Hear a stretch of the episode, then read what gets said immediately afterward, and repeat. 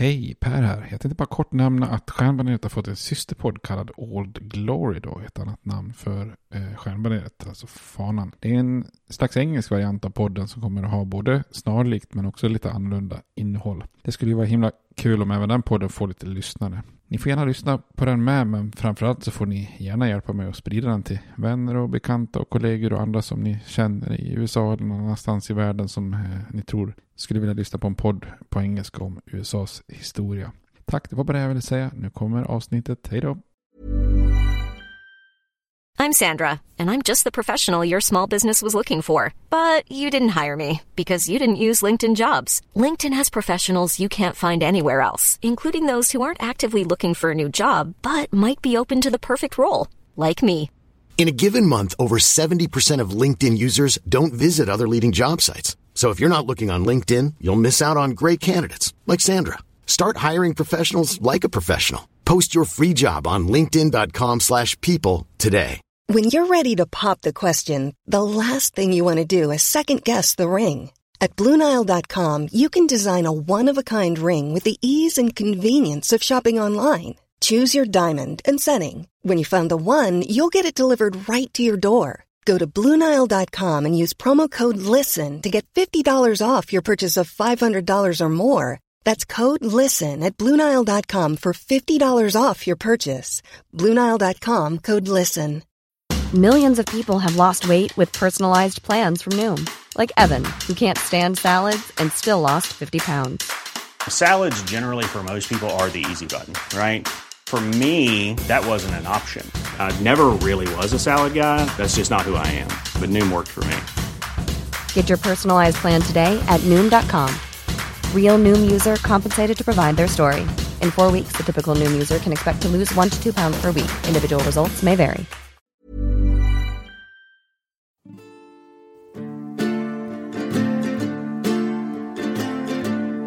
We hold these truths to be self-evident, that all men are created equal, that they are endowed by their Creator with certain unalienable rights, that among these are life, liberty, and the pursuit of happiness. Now we are engaged in a great civil war, testing that government of the people, by the people, for the people, shall not perish from the earth. And so, my fellow Americans, ask not what your country can do for you, ask what you can do for your country. I have a dream that my four little children will one day live in a nation where they will not be judged by the color of their skin, but by the content of their character. Mister Gorbachev, tear down this wall.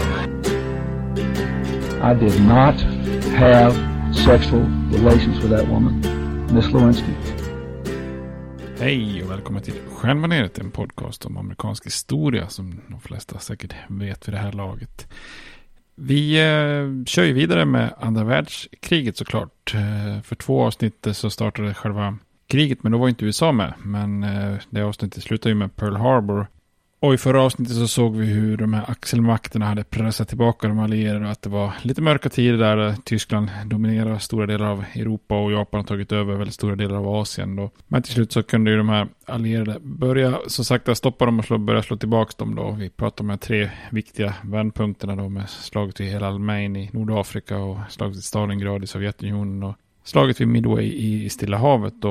Och vi ska återkomma till det militära om, om ett par avsnitt. eh, tänker kanske inte göra någon superdjup dykning. Det finns ju så oerhört mycket att lyssna och läsa på när det gäller andra världskriget ur ett militärt perspektiv, så det känns kanske inte riktigt som ett jobb för den här podden då. Men eh, i förra avsnittet så pratade vi också om eh, förintelsen i Europa och även U S As hållning till det, och också den här skamfläcken med eh, i U S A då, där japanska amerikaner interneras i, i lägren då. Så i den här podden så tar vi upp tråden här och kollar lite grann mer i det här avsnittet på hur U S A växlar upp då industriellt med krigsindustri och lite vad som händer på hemmafronten helt enkelt.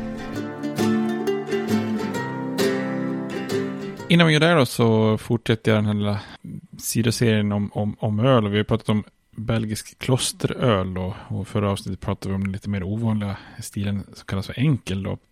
En styrkenivå upp kan man säga då runt sex till sju procent, så finns det också ljusa kloströr som oftast får då beteckningen blond.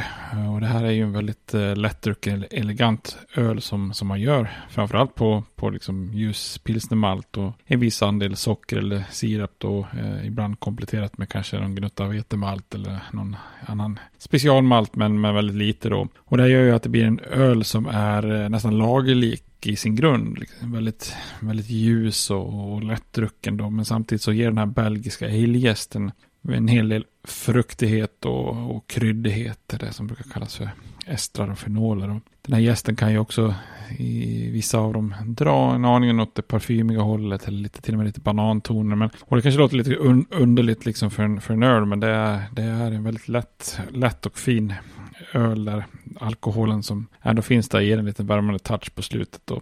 Eh, så finns ju många sorter då. En av de absolut mest vanligaste är ju Leffeblond, och har ni aldrig testat den så, så, så gör det. Den får ni ta på lite här och där. Är man lite van med belgisk öl så är det klart lite, lite annorlunda, men jag tror ändå att ni kommer att gilla de här ölen. Det är väldigt... Eh, Väldigt trevlig ölstil då. Så det finns många då. Leffe kan man få tag på, La Trappe-blond, Affligenblond, Grimbergenblond. Eh, och man kan ju också testa då det här svenska bryggeriet då, Vreta, som har gett ut en, öl, en, en blond öl som heter Den blonda nunnan. Passande.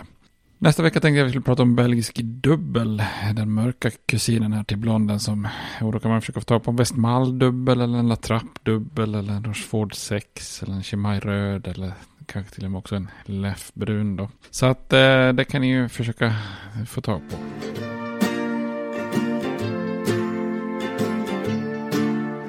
Tittar vi då lite grann på vad som hände på hemmaplan under inbördeskrig eller under andra världskriget, så kan man väl säga att eh, U S A då mobiliserar eh, väldigt hårt eh, och inte kanske egentligen sen, sen just inbördeskriget har ju landet behövt mobilisera så omfattande och blivit så involverade i ett eh, krig som, som är andra världskriget. Eh, och den här mobiliseringen inleddes ju liksom delvis då innan Pearl Harbor, och, men sen ökar ju naturligtvis trycket på industrin som måste spotta ut då, eh, flygplan och fartyg och krigsmaterial och eh, ammunition och så vidare till då militären när den slåss i princip över hela världen då under de kommande fyra åren då. Och andra världskriget är ju en verkligt formativ period i amerikansk historia då, eh, och det Den kommer ju också direkt på, eller på, men efter den stora depressionen, som ju också är väldigt eh, formativ och påverkar U S A då. Och de här förändringarna som kriget förde med sig nådde ju på många sätt då varenda vrå av, av U S A som vi ska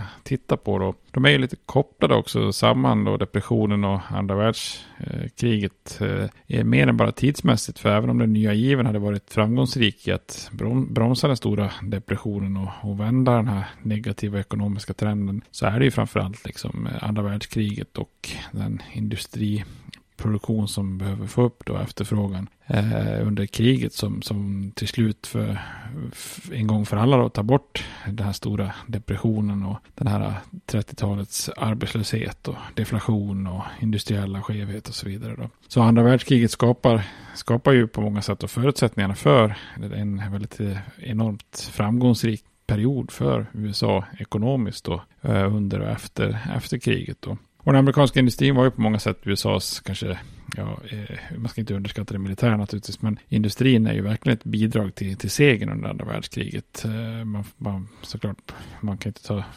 insatsen ifrån de här femton miljoner amerikaner som tjänstgör inom indu- militären och heller inte de allierade länderna, men eh, det var ju nära nog eh, sextio miljoner amerikanska industriarbetare och jordbrukare som, som definitivt bidrar väldigt mycket till eh, segern över Tyskland och Japan genom den här enorma produktionen på på hemmaplan då. Och under trettiotalets depression så hade ju industrin gått väldigt mycket på, på halvfart då. Vissa branscher hade ju haft, haft det väldigt tufft, men från nittonhundratrettionio då så, så går industrin på, på högtryck. Och den allra främsta katalysatorn för industrin är ju naturligtvis att staten då pumpar in eh, extremt mycket pengar för den här militära insatsen. Och just staten då, den federala statens spenderande eh, ökar ju som, som aldrig förr någonsin i den amerikanska historien. Eh, efter nittonhundratrettionio så spenderade staten varje år mer pengar i den amerikanska ekonomin än, än motsvarande som alla nya given myndigheterna tillsammans hade gjort eh, innan då under depressionen då. Och det här, det blir ju lite så här häpnadsväckande siffror när man börjar titta titta lite på det. Ni ska få några här så ni förstår liksom omfattningen. nittonhundratrettionio hade U S A:s federala budget varit nio miljarder dollar. Då, den högsta siffran någonsin i, i fredstid. Men nittonhundrafyrtiofem så hade den siffran ökat till hundra miljarder. Då, alltså från nio till hundra. Det är en ganska rejäl ökning då. Och även B N P då eh, ökar ju under de här sex åren från nittioen miljarder till hundrasextiosex miljarder då. Och inkomsterna i flera delar av landet fördubblades då. Och mellan åren, då man ser nu U S A med i kriget då, alltså mellan åren fyrtioett, nittonhundrafyrtioett till nittonhundrafyrtiofem då, så spenderade den federala staten trehundratjugoen miljarder dollar, vilket var mer än, än dubbelt så mycket som den federala staten i U S A spenderat under sin dittills hundrafemtioåriga historia då. Så det motsvarar också tio gånger mer än vad den federala staten spenderade under, under första världskriget. Så här kan man ju då, om man tittar på de pengarna som pumpas in och, och skapar en form av efterfrågan från det offentliga, så kan man ju verkligen snacka om någon slags keynesiansk stimulering då utav, utav efterfrågesidan då.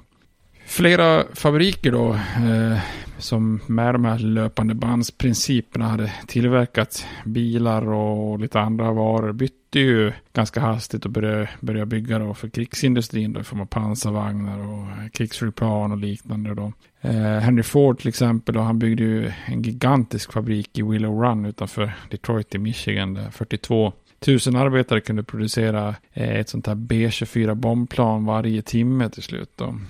Henry Kaisers skeppsvarv i Richmond i Kalifornien var ett annat exempel där man lyckades då förkorta tiden att bygga stora skepp från hundrafem dagar till fjorton dagar. Så det här är ju enorma liksom produktionsökningar och man ökar takten rejält. Och på många sätt kan man ju säga att U S A delvis vann det slaget om Atlanten genom att man faktiskt kunde bygga skepp snabbare än tyska ubåtar kunde sänka dem så att säga. Och det, då får man ju lite, lite perspektiv på, på, in, på industrins makalösa kraft då, så att säga. Kriget skapar också en enorm, ett enormt behov av arbetskraft då, eftersom mer än femton miljoner amerikaner tjänstgjorde militärt, så fanns det ju redan liksom i grunden ett underskott på arbete. Och när industrin dessutom då växlar upp och går på högvarv, så blir ju behovet av arbetskraft egentligen eh, oändligt då, på något vis. Och U S A lyckas eh, lösa det här och, och öka antalet arbetare totalt inom industrin med, med tjugo procent. Och det här klarar man ju framförallt genom att sysselsätta flera grupper som, som tidigare hade ansetts eh, olämpliga för många industriella jobb då. Eh, alltså kvinnor eller minoriteter av olika slag då. Eh, och även då en yngre generation som vuxit upp under depressionen och haft svårt att etablera sig på eh, arbetsmarknaden, för, så har ju inga problem nu att, att få jobb då.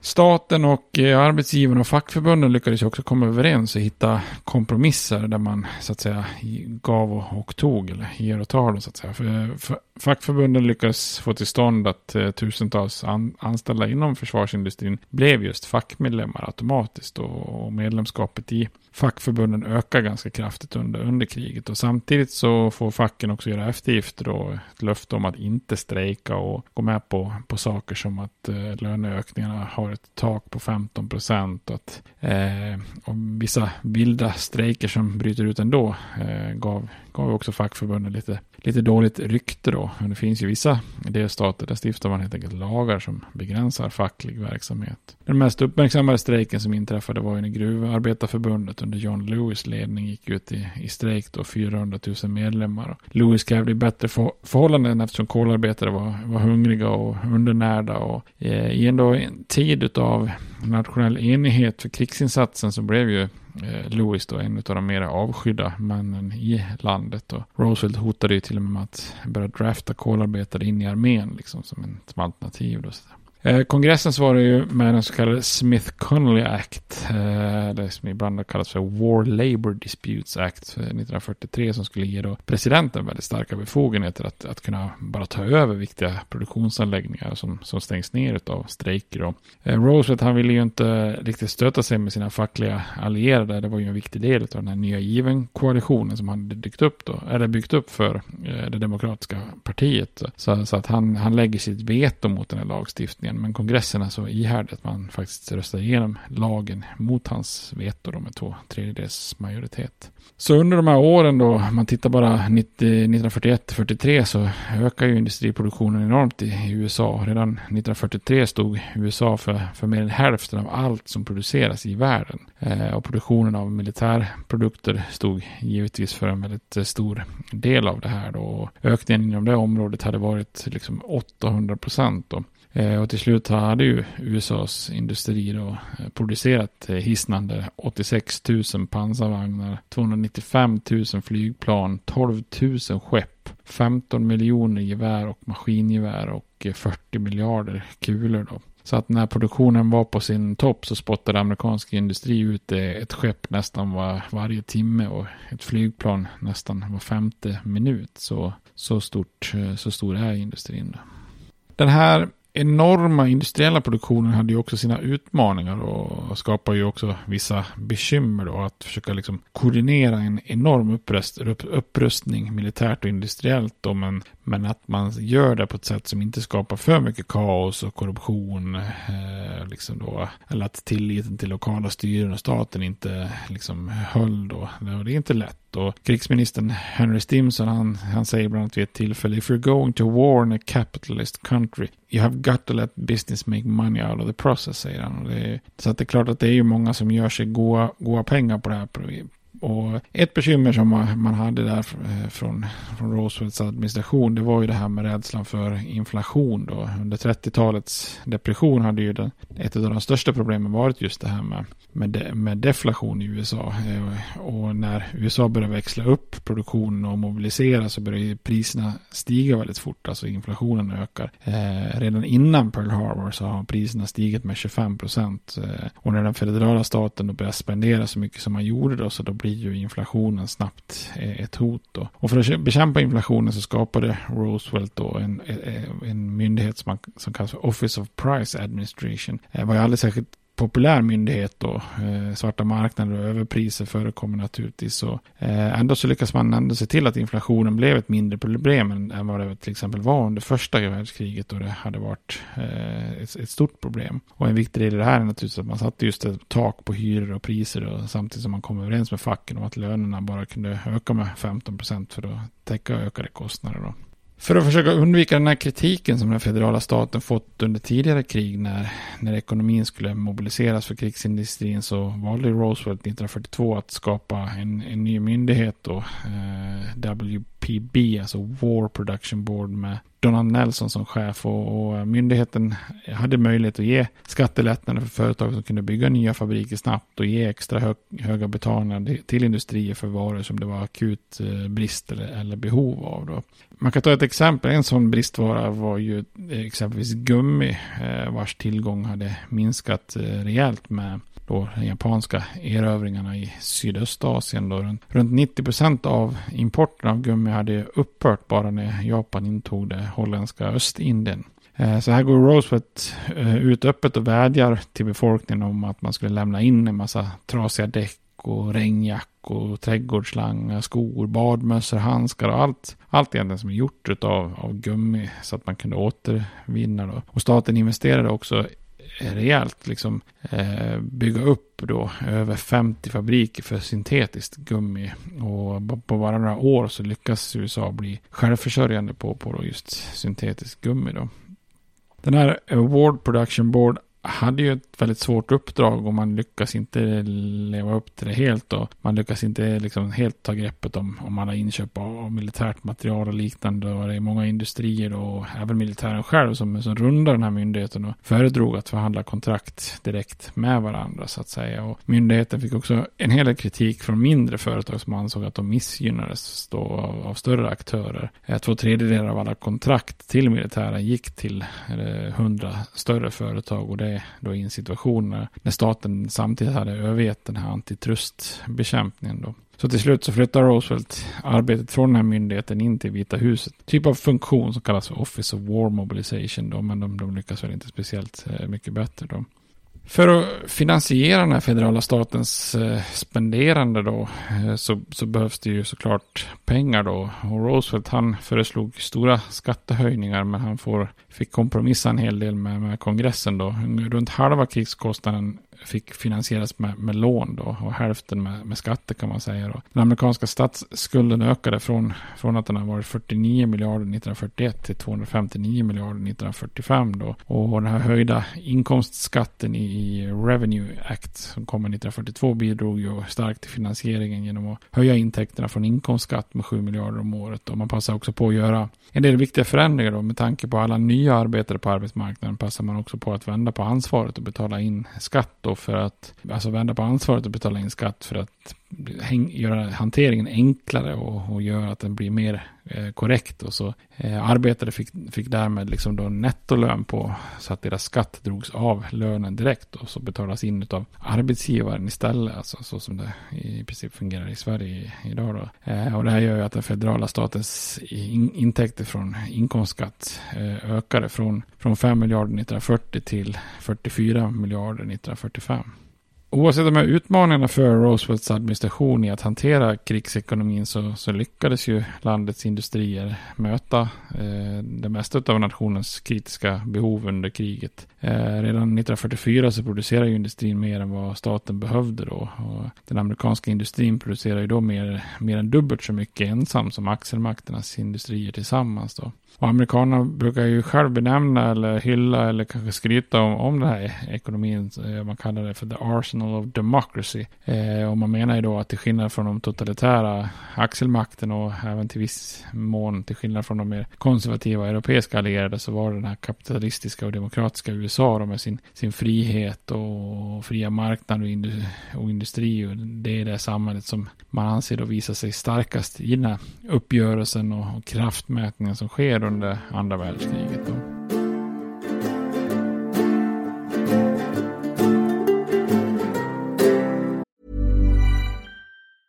A lot can happen in three years, like a chatbot may be your new best friend. But what won't change? Needing health insurance. United Healthcare Tri-Term Medical Plans, underwritten by Golden Rule Insurance Company, offer flexible, budget-friendly coverage that lasts nearly three years in some states. Learn more at U H one dot com.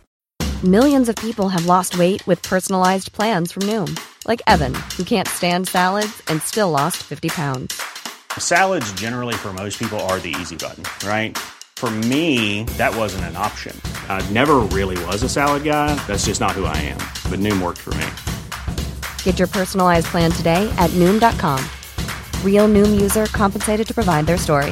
In four weeks, the typical Noom user can expect to lose one to two pounds per week. Individual results may vary.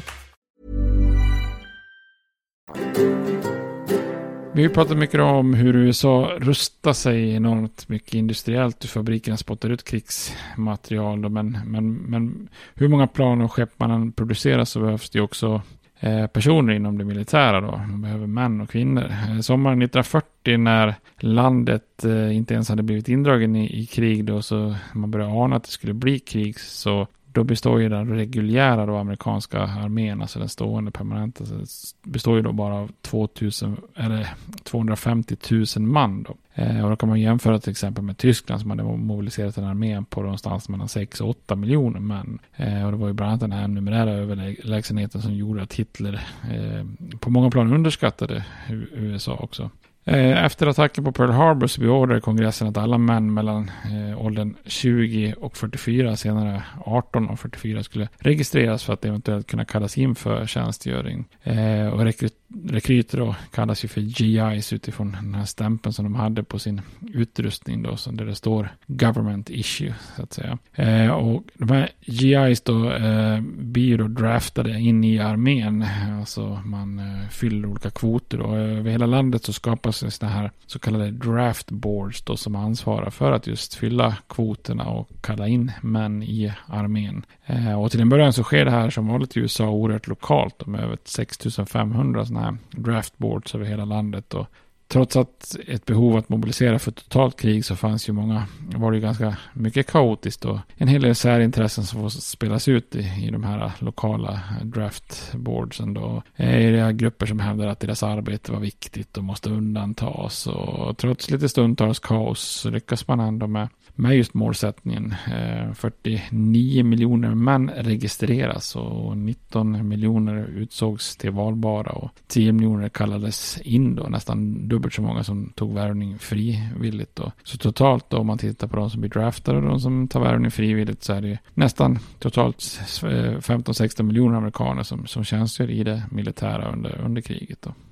En, en av orsakerna bakom U S A:s styrka när man vände kriget är ju också att landet under en tid präglas väldigt mycket av det här med vetenskapliga innovationer och tekniska framsteg. Andra världskriget var ju en enorm katalysator för, för det här med att försöka hitta och göra framsteg. Eh, den amerikanska staten pumpar ju från nittonhundrafyrtio och framåt in väldigt mycket pengar för forskning och utveckling. Eh, man skapar ju myndigheter som, som stöd och kopplat till försvarsindustrin och försvaret, som sen som skulle då ut, utvecklas till något som kallas för Office of Scientific Research and Development. Och den här myndigheten leddes ju utav en pionjär eh, inom datautvecklingen, Vannevar Bush från eh, M I T då, alltså utifrån eh, eller från från Massachusetts Institute of Technology. Och i slutet av kriget så hade staten finansierat forskning och innovation för, för över hundra miljarder dollar då, totalt, mer än vad man har satsat på de senaste fyrtio åren då.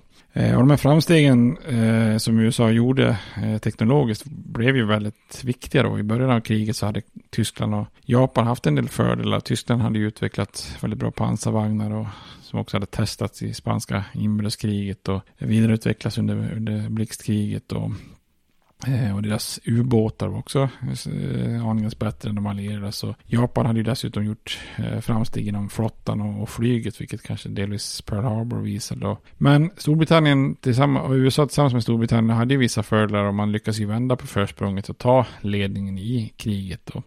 Och den amerikanska industrin med löpande bandet var ju, som vi redan har pratat om, väldigt mäktigt i att pumpa ut krigsutrustning och tekniskt försprång i sig då, så att säga, att, att, att ens har den här industrin eh, organiserad på det här viset då. Eh, olika vetenskapsmän och ingenjörer såg också till att förbättra så att allt som, som rullade av de här banden dessutom var av bättre kvalitet och teknik än tidigare. Och redan nittonhundrafyrtiotvå så var allierade ubåtar, pansarvagnar och flygplan minst lika bra om inte bättre än axelmakterna. Eh, och amerikanska och brittiska utvecklare var ju också duktiga på att utveckla radar och radioteknik, och det här blev ju ett extremt viktigt vapen i jakten på, på tyska ubåtar och bidrog ju starkt till att vinna slaget om Atlanten. Eh, och teknik för att upptäcka och desarmera havsminer var ju också en väldigt stor fördel. Även inom försvaret mot flyganfall så kunde ju radar och radioteknik användas av de allierade på ett bra sätt, och det gav ju fördelar även om man inte helt kunde avstyra till exempel bombanfall som Blitzen då. Tyskland, de lanserade ju också sina grejer och sina långdistansraketer, de här V ett och V två som de lyckas skicka över Engelska kanalen. Men, men, men Hitlers industri hade ju hade kapaciteten för att utnyttja de här raketerna fullt ut då. Med start från nittonhundrafyrtiotvå och framåt så skaffade sig U S A och Storbritannien stora fördelar i luft- och bombningskriget genom att lansera kraftiga bombplan som till exempel till exempelvis B sjutton då, som kunde lastas med väldigt många bomber och flyga långa sträckor över Tyskland. Och deras framgångar var ju också starkt kopplade till, till elektronisk teknik som gav flygarna guidning då. Tidigare hade bombningar varit väldigt beroende av skickliga flygare och bra väderförhållanden, men nu kunde liksom tekniska system leda flygarna till, till, till att bombningarna som gjordes med då oerhört bra precision och kunde utföras till exempel i nattetid och så vidare. De allierades främsta fördelar var kanske inom underrättelseområdet och koder. Och man, man lyckades ju komma över tyska och japanska kodmaskiner, och skickliga vetenskapsmän och språkvetare och andra gjorde ju sedan en enorm insats i att avkoda meddelarna. Eh, Tyskarna är ju såklart kända för den här kodmaskinen Enigma då, och under krigets första månader så lyckas ju polska underrättelsen utveckla en slags elektronisk, mekanisk datorliknande pryl som kunde avkoda Enigma-meddelanden, och efter Polens fall så kunde ju då den här britten Alan Turing förbättra den här polska maskinen, för man lyckas ju rädda den undan tyskarna så att säga och fortsätta arbetet med att avkoda tyska meddelanden. Så redan nittonhundrafyrtio så kunde ju britterna avkoda eh, tyska meddelanden bara några timmar istället för dagar som tidigare, och till slut så var man ju uppe på att kunna avkoda tusen meddelanden om dagen. Eh, och britterna skapar ju i slutet eh, också en programmerbar digital dator då, Colossus två, som blev klar strax precis innan landstigningen i Normandie, som kunde avkoda meddelanden nästan, nästan liksom i realtid ögonblickligen då. Britterna kallar ju sitt ultrahemliga underrättelseprojekt för Ultra, och amerikanerna kallar sitt för Magic Operation, och amerikanerna var ju också duktiga och lyckades knäppa knä- knäcka japanernas kod, som var systemet som var rätt så snarlikt Enigma. Och det var bland, bland annat därför som man hade vissa varningar av en kommande attack, även om man inte förstod och missbedömde att det var just Pearl Harbor som japanerna skulle slå till vid då. Ett annat intressant inslag i det här med kod och kryptering, det är ju också hur U S A använder Navajo-stammens språk för militära meddelanden. Jag tror jag nämnde det under serien med, med västen, men jag kan ta det kort igen då. Det här är ju en idé som kom från en amerikansk veteran från första världskriget, Philip Johnson, Johnston var, som vars föräldrar hade varit missionärer bland, bland just Navajo-stammen. Och han var ju en av kanske högst fyrtio personer som kunde prata Navajo helt flytande då. Och han inser ju då och lyckas övertala myndigheten att det här språket är ju perfekt för krypterade meddelande, eh, eftersom språket aldrig liksom har skrivits ner eller att, att det pratas av så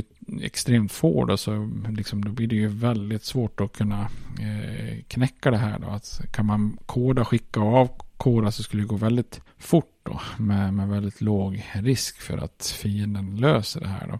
Eh, så i, i maj eh, nittonhundrafyrtiotvå så anlitas ju då eh, tjugonio stycken Navajos för att ta fram ett alfabet, ordbok och kod då. Alltså det finns ju inte riktigt kodifierat språket då, men eh, och man får ju hitta på en massa ord då, eftersom det inte finns någon motsvarighet på Navajo så, så då finns det, man sätter ihop olika ord till exempel då, eh, minsvepare, där får ju då bli en bäver som är cha, nu vet jag inte hur det talas, men ungefär då. En jagare får vara en haj, bli en kallo, en u- ubåt så får vara en järnfisk, bärslo, så att då är det ju eh, massa ord som blir väldigt svårt för fienden att ta in här nu.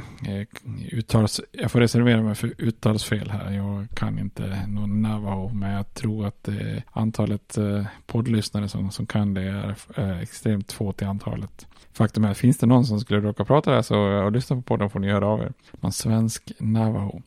Till slut så har man i alla fall anställt och tränat upp över fyrahundra Navajo-indianer som memorerade alfabetet, ordboken och kodboken, och japanerna lyckas aldrig knäcka den här koden, så bara under slaget vid Iwo Jima så sände man över åttahundra meddelanden under fyrtioåtta timmar utan ett enda fel då. Eh, och dessutom blev det ju ett bra sätt att bevara ett utdöende språk, kan man ju säga då.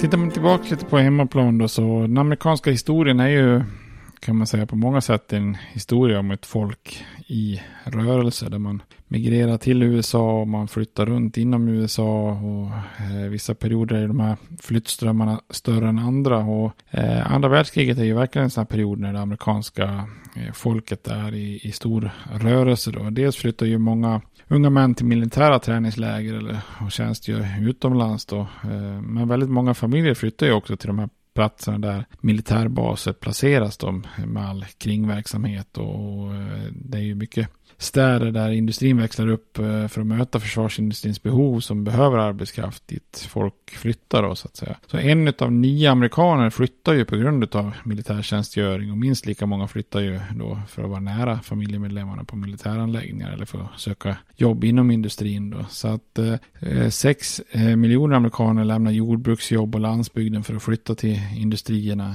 i städerna då. Och bland de här så fanns det ju sjuhundratusen afroamerikaner som lämnar söder för nordstaterna och västen då, i den här stora migrationen som jag pratat om tidigare i serien om afroamerikaner då.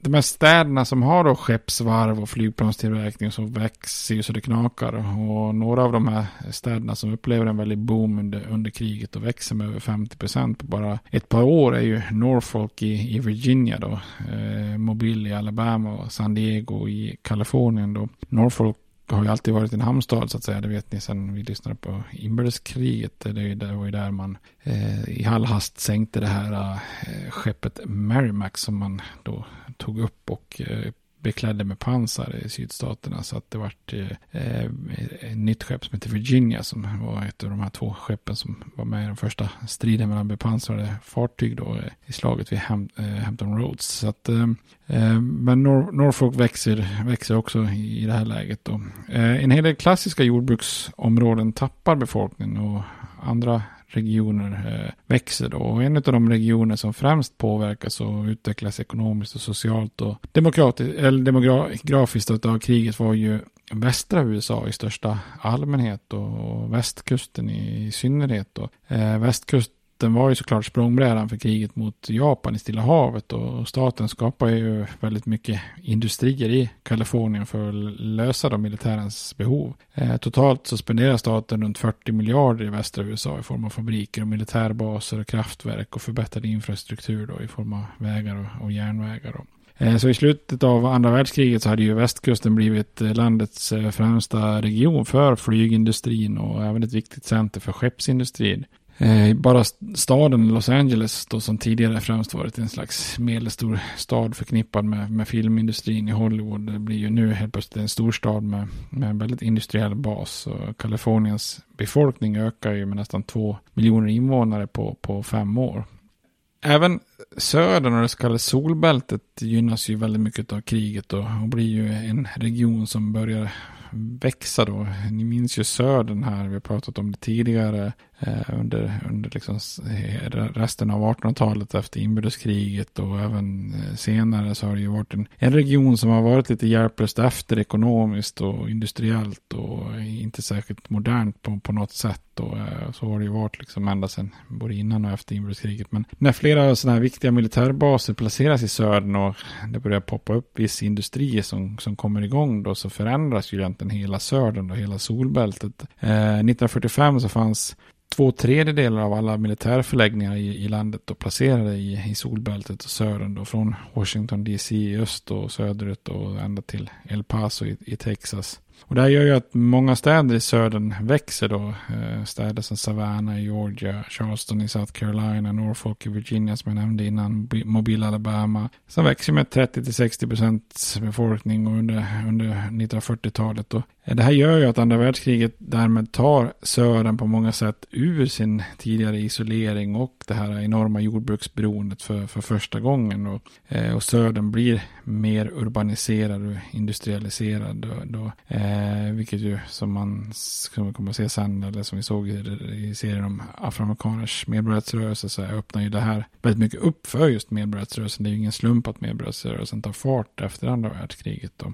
Eh, och just den här utvecklingen av södern och västern är ju oerhört viktigt för U S A i ett större perspektiv då, eh, därför att eh, mer än någonsin så har man ju då lagt grunden för att bryta ner den här provinsialismen i, i landet, och tidigare har ju alltid på något vis nordstaterna, södern och västern varit tre väldigt distinkta regioner som på många sätt varit väldigt, väldigt olika varandra. Men när södern och västern urbaniseras och industrialiseras så blir ju de två regionerna också att nära närma sig nordstaterna i hur landet ser ut. Så att eh, här, här så börjar ju liksom då U S A se en aningens mer homogent ut då. Eh, samtidigt så får man ju tänka in alla de här flyttströmmarna hit och dit, så, så gör ju det också att det blandas influenser i allt. Och människor som har levt hela sina liv på små orter, på glesbygden, reste långa sträckor inom U S A, det tjänstgjorde kanske till och med utanför landet, och folk delar helt plötsligt gemensamma värderingar som att jobba inom industrin eller tjänstgöra militärt. Så att det här ledde ju också till en slags kulturell mix som inte har funnits tidigare. U S A hade ju som bekant tagit emot enorma mängder immigranter för liksom perioden från inbördeskriget och fram till första världskriget. Och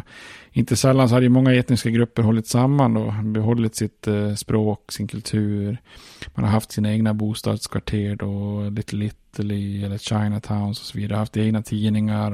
Och det är ju en italiensk amerikan som mindes att kriget var väldigt mycket brytpunkter när han och hans släktingar och vänner och grannar gick över till att egentligen börja prata engelska med varandra istället för italienska. Så på, på många sätt så skapar ju kriget en nationell enighet eh, även på det viset då. Så samtidigt som kriget minskar etniska skillnader så ökar också medvetenheten bland vissa grupper som kvinnor och ungdomar, homosexuella och andra oliktänkande. Och hundratusentals unga män och kvinnor fick ju på något vis smaka på en, en frihet från familj och lokala normer och kanske efter kriget flytta till någon större stad. Eh, och i många städer på fyrtiotalet så uppstod ju exklusiva gaybarer för första gången, och kriget la på många sätt eh, grunden också för den här babyboom-generationen och det U S A vi kommer att se som växer fram på, på nittonhundrasextiotalet. Då. Alla de här flyttströmmarna och migrationerna över landet skapar ju såklart också en del sociala problem. Bostäder var ju i akut brist i många av de här boomstäderna och växte ju enormt under kriget. Familjelivet kunde ju vara utmanande under de här levnadsformerna när man bodde trångt och många under samma tak, och både antalet unga som som gifte sig i jakt på någon sorts stabil tillvaro ökade samtidigt som även spänningarna gjorde att antalet skilsmässor också ökade generellt. Eh, generellt kan man ju dock säga att antalet unga som gifte sig och skaffade barn ökade. Eh, under depressionen hade ju väldigt många dröjt med att gifta sig och valt att vara mer restriktiva med att skaffa barn för att eh, inte då få fler att försörja när det rådde fattigdom och, och hunger. Då. Och den här otroliga ekonomiska tillväxten som inträffade under andra världskriget banar ju istället då eh, vägen för att fler gifte sig och skaffa barn. Så att eh, under kriget så inleds ju det som, som senare kommer att skapa då den här babyboom-generationen då med en väldigt stor befolkningsökning genom, ökning genom barnaförande och sen så kommer det bli väldigt tydlig under, under nittonhundrafemtio och sextio då. Det är ju hela den här generationen brukar ju kallas för just babyboom-generationen då. Även om nationen i stort var i rörelse så fanns det också vissa begränsningar då, speciellt när det gäller nöjen och resor då, eh, ransonering på bränsle och begränsningen då på tillgången av gummi för däck och så vidare. I början av kriget eh, begränsar ju en del resanden och användningar av, av bilar då så att säga.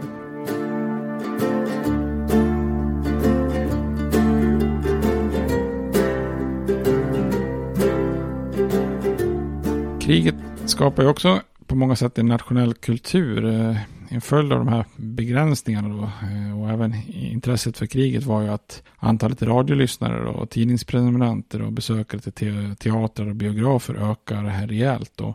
Folk lyssnar helt enkelt på radion för att få senaste nytt från kriget och det här andra, andra världskriget var ju det första där radion slagit igenom på allvar och miljoner av amerikaner lyssnar på nyheter varje dag om, om kriget då. Och radion spelar också sådana här morallyftande program som The Army Hour och tidningarna gjorde mycket intressanta reportage och bilder om kriget och biografer var ju också väldigt utbrett eh, geografiskt och, och tillgängligt lokalt eh, fick ett rejält uppsving då. Uh, häpnadsväckande, ungefär hälften av, av den amerikanska befolkningen gick på bio minst en gång i veckan. Och även om det här bilåkandet går ner generellt så tar ju många bussar och tåg till underhållning och fritidsaktiviteter. Så det är mycket konserter och dansställen och spahotell och kasinon och galoppbanor och sånt som blir välbesökta under kriget. Och inte minst till exempel av soldater som har permis eller hemkomna från kriget. Och eh, det var som att de här nöjerna och livsstilen var helt enkelt där man hade slagits för utomlands och där man ville komma hem till och, och umgås och träffa vänner och partners igen då. Inom musiken så var ju den nya jazzformens swing det är liksom det heta med, med artister som Duke Ellington och Glenn Miller och bland soldaterna så fanns det ju vissa låtar som blev särskilt populära då. En som fortfarande hörs varje jul är ju Irving Berlins White Christmas som sjöngs in av Bing Crosby då. Den kom ju nittonhundrafyrtiotvå och tilltalade ju hemlängtande soldater.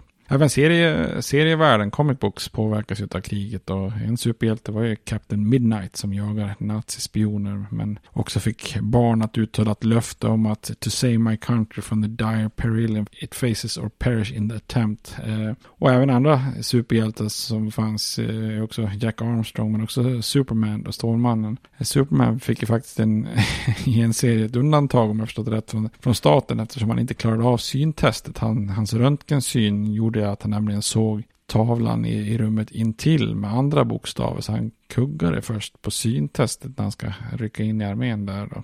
Det är ju eh, fascinerande eh, med de här serierna. Den här seriernas värld kopplad till amerikansk historia och politik är ju alltid lite uppfriskande så jag kan ju väldigt lite själv men jag älskar när Niklas Jönsson från podden D C-casten gästar kongressen och berättar liknande saker så om ni inte har lyssnat på det så in och lyssna på kongressens avsnitt när det är sådana serie, serieavsnitt. Så att rent får man summera det med, med kultur och, och annat så är det ju en nation som är i rörelse i stort men där man då konsumerar och, och förnöjer sig lokalt då.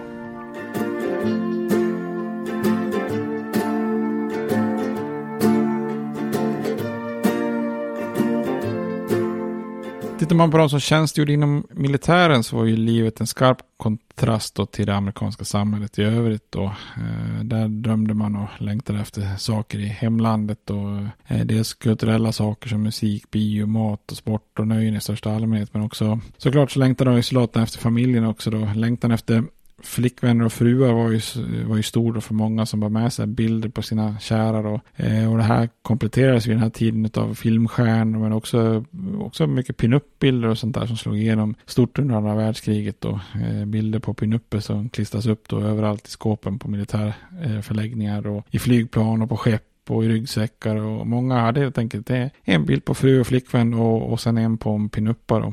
Och för soldater som fanns kvar på hemmaplan på olika militäranläggningar men långt ifrån sina hemstäder så arrangeras till och med sociala kontakter med, med kvinnor. Armén såg det helt enkelt som nödvändigt för att höja moralen då. Man bildade något som kallas för United Service Organization där tusentals unga kvinnor fick vara värdinnor på olika arrangemang där de fick klä sig fint och dansa med och vara trevligt mot, trevliga mot ensamma soldater. Och det fanns till och med något som kallas för dansbrigader då, som är grupper av kvinnor som reste mellan anläggningar och, och dansade då. Och kvinnorna förväntade sig umgås med, med männen strikt över de här tillställningarna och inte på, på något annat sätt då, eh, även om det inte var eh, helt omöjligt att det skedde annan intimitet som, för, som följde då, av att par blev intresserade av varandra då. Eh, så man kan säga armén uppmuntrade inte otrohet, men man såg ju heller liksom inte det som något problem. Det sågs normalt och var knappast förbjudet på något sätt då. Däremot homosexuella, de rensas ju ut från det militära illa kvickt utan krusiduller eller ersättning, men om det är någon heterosexuell som är otrogen så är det inte helt, helt det kan vara helt okej däremot. Men då har vi tittat lite grann på hur det ser ut för U S A på hemmaplan med en industri på högvarv och hur landet eh, omformas på, på väldigt många sätt med utsuddade regionala skillnader och eh, flyttströmmar och, och annat då. Eh, nästa avsnitt tänkte jag skulle prata mer om hemmafronten egentligen, men fokusera mer på politiken då och även hur kriget påverkar en del grupper som kvinnor och minoriteter och sånt där. Men tills dess så får ni göra det bra. Hej då! States like these and their terrorist allies constitute an axis of evil. And if the hippies and the yippies and the disruptors of the systems that Washington and Lincoln as presidents brought forth in this country will shut up and work within our free system of government, I will lower my voice. If the impeachment provision in the Constitution of the United States will not reach the offenses charged here, then perhaps that eighteenth century Constitution should be abandoned to a twentieth century paper shredder. Therefore, I shall resign the presidency effective at noon tomorrow.